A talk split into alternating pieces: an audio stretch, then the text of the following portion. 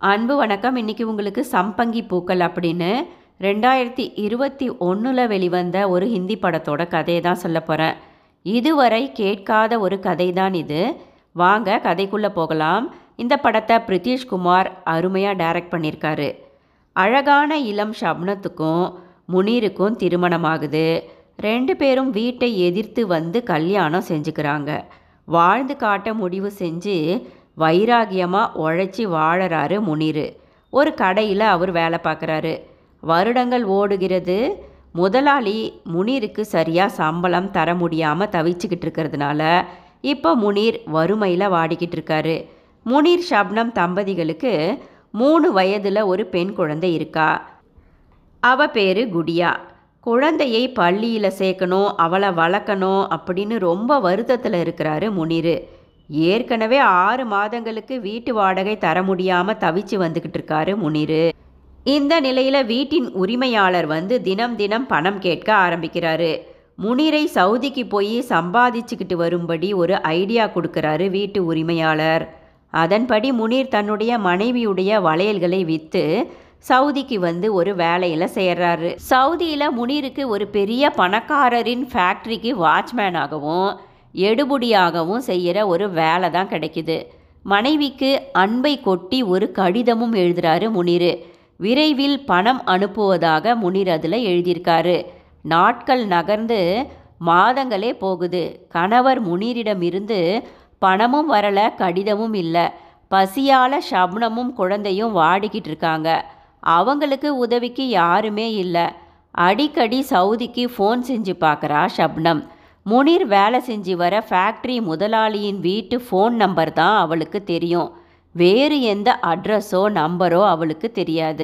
இப்படி இருக்க அந்த ஃபோனை எடுக்கிற முதலாளி சொல்கிறாரு முனீர் சவுதியில் வேறு ஒரு பொண்ணை காதலிச்சு திருமணம் செஞ்சுக்கிட்டு எங்கேயோ ஓடி போயிட்டான் அப்படின்னு சொல்கிறாரு அந்த முதலாளி.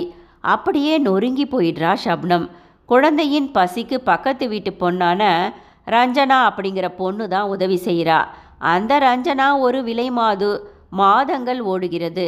வாடகை கூட தர முடியாமல் ஷப்னம் தடுமாறிக்கிட்டு இருக்கா. ஷப்னத்துக்கு எந்த வேலையும் கிடைக்கல. உயிரை மாய்ச்சிக்கவும் ஷப்னத்துக்கு மனமில்லை. தனது பெண் குழந்தையை வளர்த்தாக வேண்டும் என்று துடிக்கிறாள் ஷப்னம். வேறு வழி இல்லாமல் ஷப்னம் அந்த பக்கத்து வீட்டு பெண் ரஞ்சனாவின் உதவியுடன் கடைசியில் விலை மாதுவா மாறிடுறா. ஷப்னம் அங்கேயே வச்சு தன் மகளையும் வளர்க்க ஆரம்பிக்கிறா தன்னை விட்டு ஓடிய கணவன் மீது ஷப்னத்துக்கு கோபம் வருது. பெண் குழந்தை குடியாவும் வளர்ந்து வர ஆரம்பிக்கிறா படிக்கிறா அங்கேயே. தன் தந்தையை பெரிதும் வெறுத்து வளர்ந்து வருகிறாள் குடியா. மகள் படித்தவுடன் இந்த சாக்கடையிலிருந்து வெளியேறி அவளுக்கு ஒரு நல்ல வாழ்க்கையை அமைத்து கொடுத்துவிட வேண்டுமென்று ஷப்னம் துடித்து கொண்டிருந்தாள். நாட்களை கடத்தி கொண்டிருந்தாள்.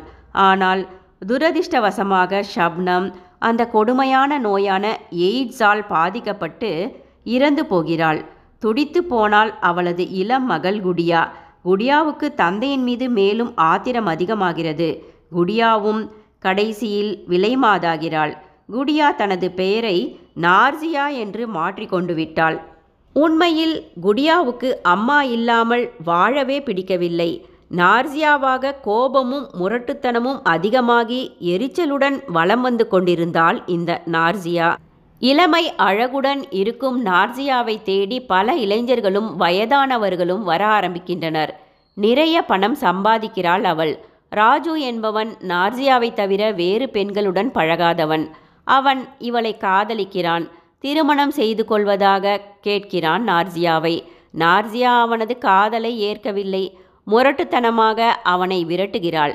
இந்த நிலையில் பதினைந்து வருடங்கள் கழித்து அந்த தந்தை முனீர் சொந்த ஊரான இந்தியாவுக்கு திரும்புகிறார்.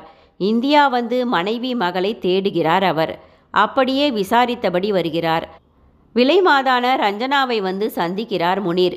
ஒரு விலைமாதாகி பரிதாபமாக இறந்து போன மனைவியை பற்றி கேட்டு துன்புற்று அழுகிறார் அவர்.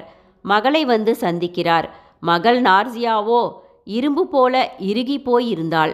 இவர் மீது எரித்து விடுவது போன்ற பார்வையை வீசி கோபத்தை கக்குகிறாள் நார்சியா. தந்தையை அவள் பேசவே விடவில்லை.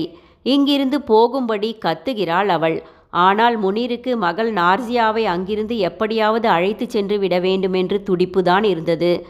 முனீர் வாயை திறந்தாலே நார்சியா அவரை அதட்டி விரட்டுகிறாள். முரட்டு பிடிவாதம் அவளிடம் அதிகமாக இருந்தது. நீ என் கூட வரணும்னா நான் என்னம்மா செய்யணும் என்று கேட்கிறார் முனீர் கடைசியாக. நார்சியா தந்தையிடம் சொல்கிறாள் பதினைந்து வருடங்கள் கழித்து வந்திருக்க நீ.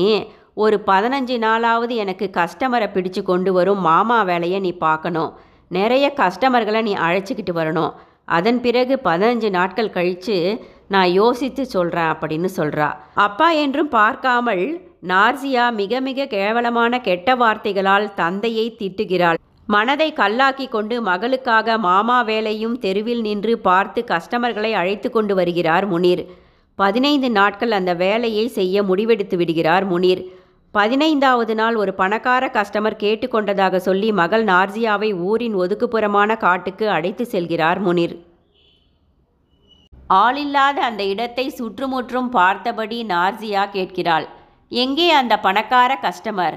நான் கெட்ட வழியில் போகிறத பார்த்து அணு அணுவா நீ துடிச்சு சாகணும். அதுதான் எனக்கு வேண்டும் அப்படின்னு முனீரை பார்த்து சொல்கிறா நார்சியா மகளை தீர்க்கமாக பார்த்து இப்போது முனீர் சொல்கிறார் நான் தான் அந்த கஸ்டமர் அப்படின்னு. நார்சியா விழிக்கிறாள் அப்பா என்கிறாள் முதன்முறையாக கண்களில் மிரட்சியுடன். முனீர் ஒரு கணமும் யோசிக்காமல் கத்தி ஒன்றை எடுத்து மகளை கண்ணம் துண்டமாக வெட்டுகிறார். அவள் சாகும் வரை வெட்டிக்கொண்டே இருக்கிறார். அங்கேயே பல மணி நேரம் சிலையாக அமர்ந்து விட்டார் முனீர்.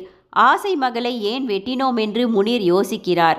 அதாவது மகள் நார்சியாவை அணுவணுவாக கவனித்து வந்திருந்தார் இந்த முனீர். அவர் கண்டுபிடித்ததாவது நார்சியாவுக்கு அவளது அப்பா மீது மட்டுமல்ல எல்லா ஆண்களின் மீதும் கோபம். எனவே தன்னை தேடி வரும் ஆண்களை மயக்கி பேசி பாதுகாப்பில்லாமல் அவர்களுடன் உடல் கலப்பில் அவள் ஈடுபடுவாள். நார்சியாவுக்கு அந்த கொடுமையான எய்ட்ஸ் இருந்தது. இப்படி பலருக்கு அந்த உயிர்கொல்லியான எய்ட்ஸை அவள் மனசாட்சியின்றி பரப்பி கொண்டு வருவது முனிருக்கு தெரிந்துவிட்டது. அதனால்தான் அவளை கொன்றுவிட்டார் முனீர். முனீரை போலீசார் அரஸ்ட் செய்து விடுகின்றனர். ஜெயிலுக்குள் முனீர் தனிமையில் அந்த இடைப்பட்ட பதினைந்து வருடங்கள் தான் பட்ட துன்பங்களை நினைத்து பார்க்கிறார். அன்று சவுதிக்கு வேலைக்கு போன முனீரை அவருடைய முதலாளி சாப்பாடு சம்பளம் தராமல் கடுமையாக வேலை வாங்கி கொண்டிருந்தார். இதனால் கோபப்பட்டு முனீர் அவரிடம் சண்டைக்கு போகிறார். இருவருக்கும் வார்த்தைகள் முற்றி பெரும் சண்டையாகி விடுகிறது.